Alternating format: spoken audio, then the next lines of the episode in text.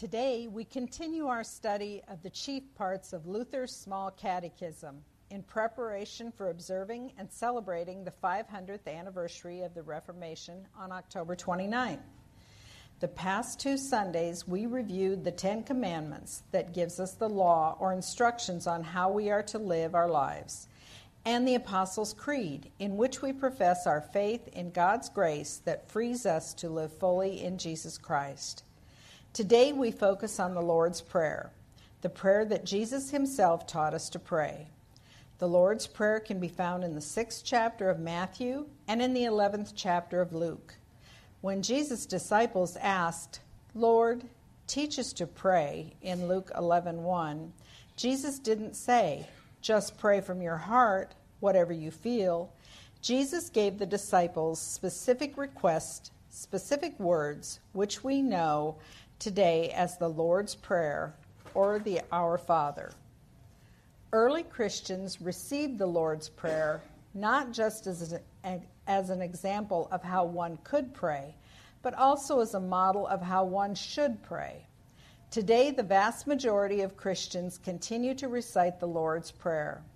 Ask Christians from a variety of denominations how they pray, and you'll soon discover that they share a common use of the Lord's Prayer.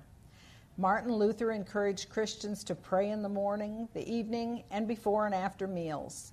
Just as we hear in our reading from Thessalonians, we are to pray without ceasing. Since prayer is so central to daily life, an understanding of the Lord's Prayer as the foundation for prayer applies to a Christian's entire life. If the Ten Commandments teach the law and the Creed teaches the Gospel, then the Lord's Prayer teaches daily Christian life in that law and gospel.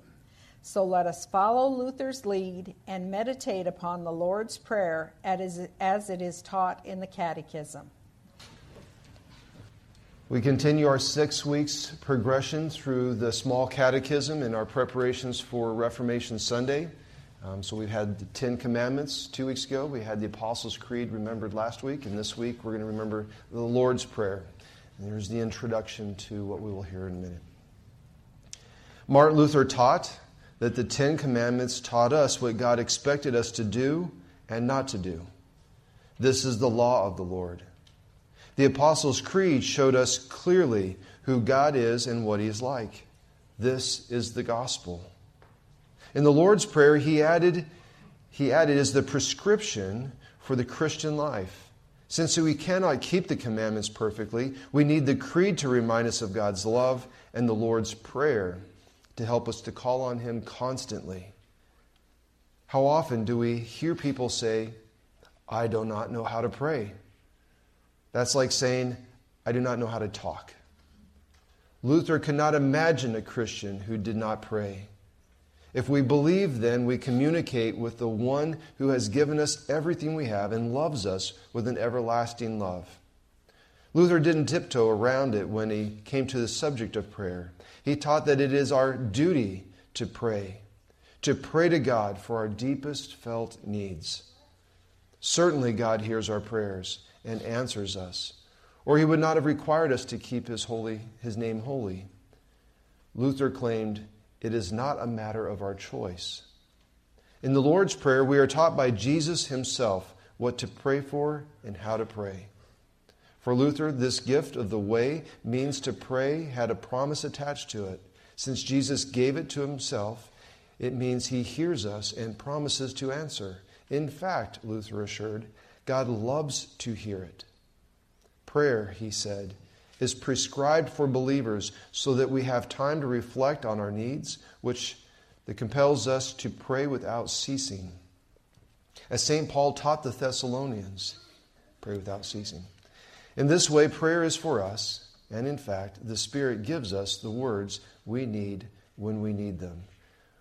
Let us hear God's word as it relates to the Lord's Prayer. The announcement to the gospel is this. Jesus' disciples asked Him to teach them to pray, just as John the Baptist has spent time teaching his followers to pray. This version of the Lord's Prayer is shorter than the prayer found in the 6th chapter of Matthew, which is tucked into a discourse on prayer and piety. Luke cuts to prayer short. He ends with, "Lead us not into temptation."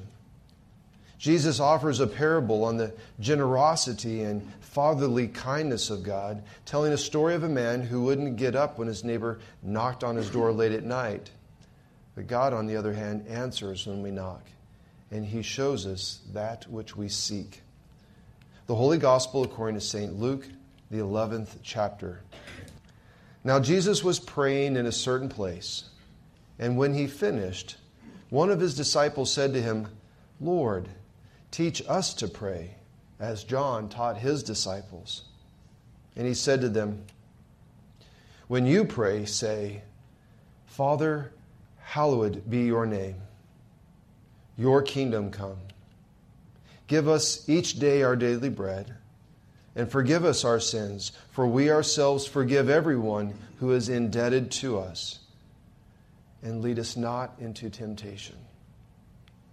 Then He said to them, "Which of you who has a friend will go to him at night and say to him, 'Friend, lend me 3 loaves, for a friend of mine has arrived on a journey and I have nothing set before him.' And he will answer from within, 'Do not bother me. The door is now shut, and my children are with me in bed. I cannot get up and give you anything.' I tell you, though he will not get up and give him anything because he is his friend, yet because of his impudence he will rise and give him whatever he needs. And I tell you, ask, and it will be given to you. Seek, and you will find.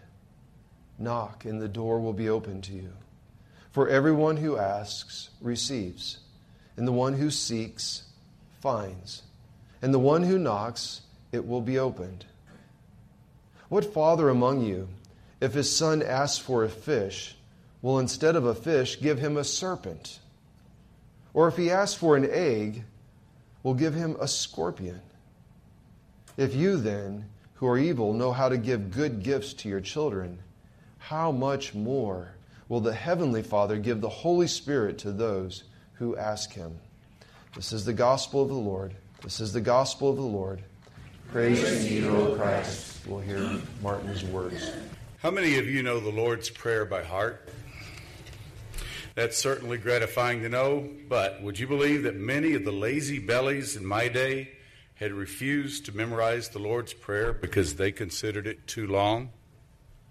Our parish visitation teams discovered this when they went to each of our evangelical congregations in Germany to assess the conditions of our churches.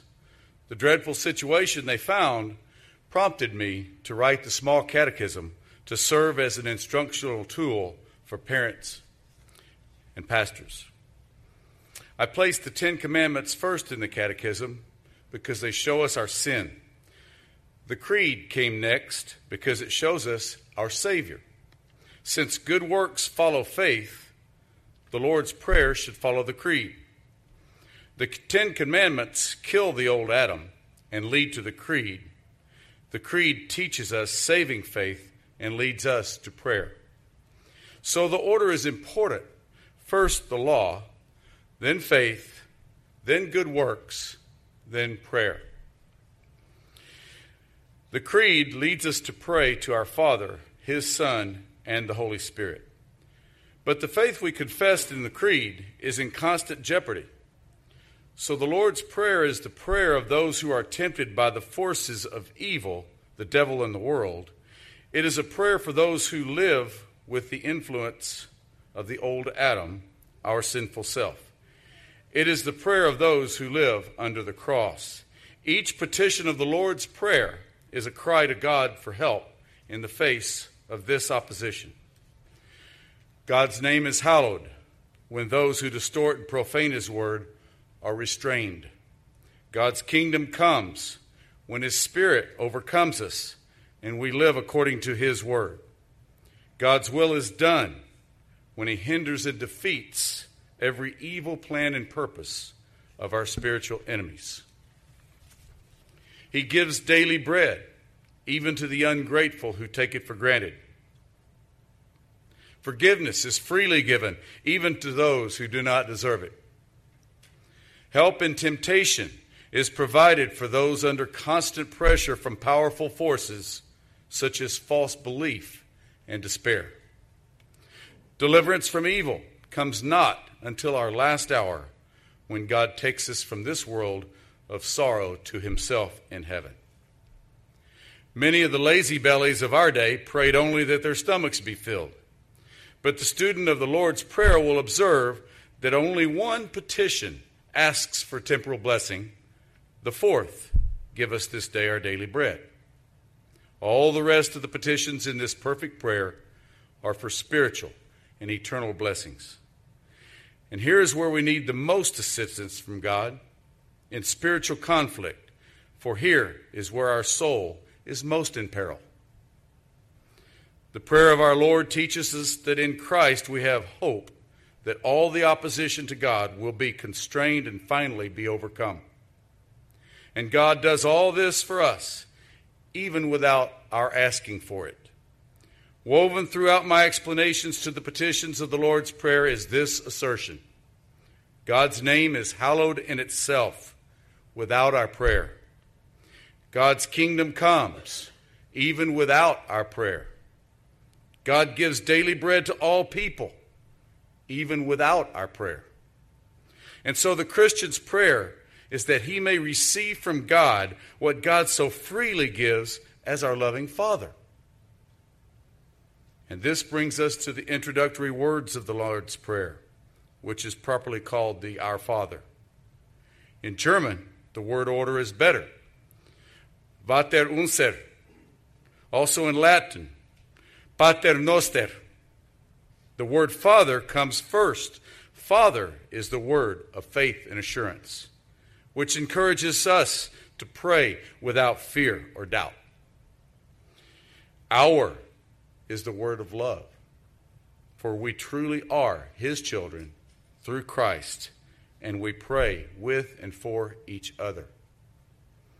Who art in heaven are the words of hope that teach us to look up to God, who is always ready to answer our prayers. We express this hope by closing the Lord's Prayer and all our prayers with one word, Amen, which means, yes, it shall be so. Or, to put it another way, this is most certainly true.